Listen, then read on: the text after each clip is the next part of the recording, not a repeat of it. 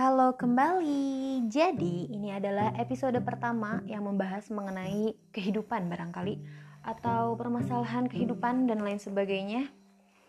Jadi, kebetulan saya mengikuti satu event secara continuity yaitu Tadarus Buku.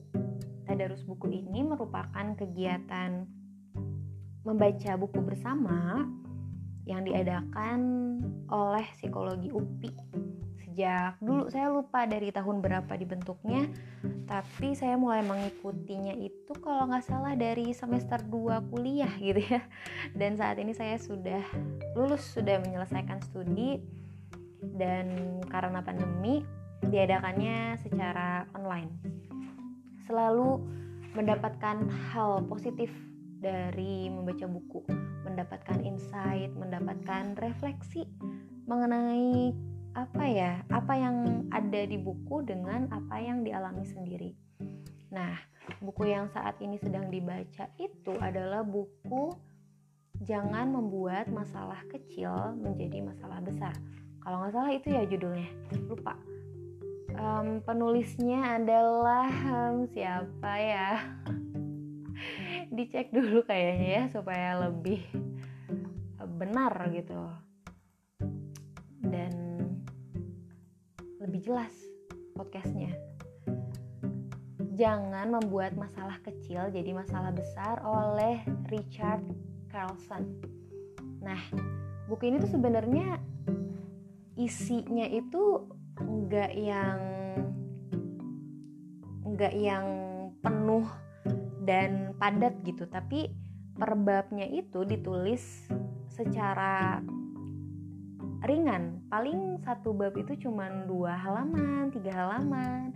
Dan memang jadi banyaknya banyak bab jadi banyaknya banyak bab. Memiliki banyak bab tapi bab-bab ini tuh lebih relate lebih mudah untuk disambungkan ke dalam kehidupan gitu atau ke apa yang kita alami. Nah jadi saat kemarin tadarus buku itu saya meng-highlight beberapa hal mengenai apa yang ada di dalam buku dan kiranya agak berhubungan nih sama apa yang dialami gitu. yang pertama itu adalah fokus bahwa setiap tugas bukan untuk diselesaikan saja, tapi harus dinikmati setiap langkahnya. Ini tuh begitu menyentil gitu ya. Karena jujur li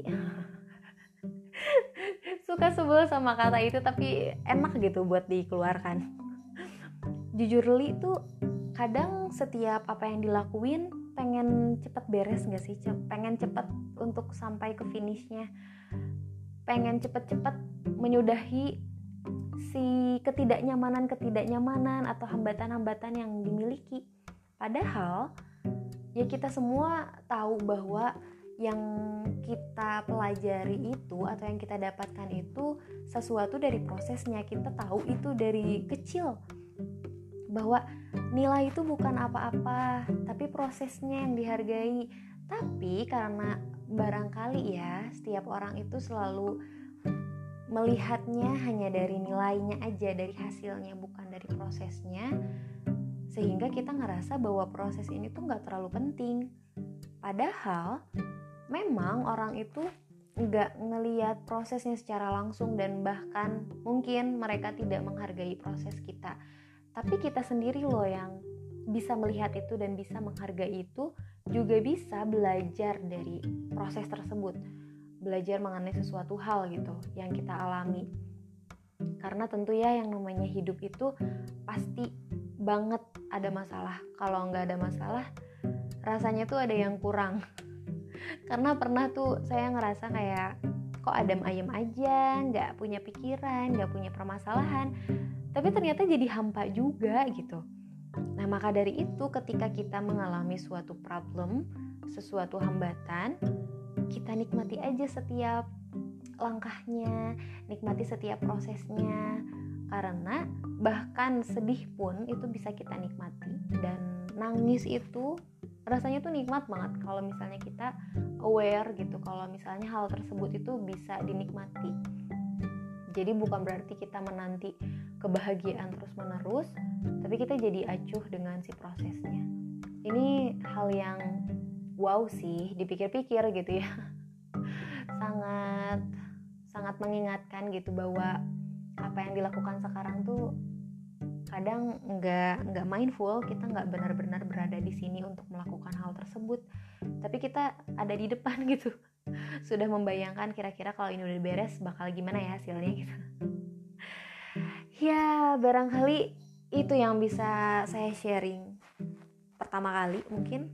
Karena saya ingin episodenya itu nggak terlalu panjang tapi menurut kalian gimana? Terlalu panjang atau terlalu pendek nih kalau misalnya per episodenya itu paling maksimal 6 menit atau 7 menit atau nggak apa-apa kalau misalnya dibuat 10 menit.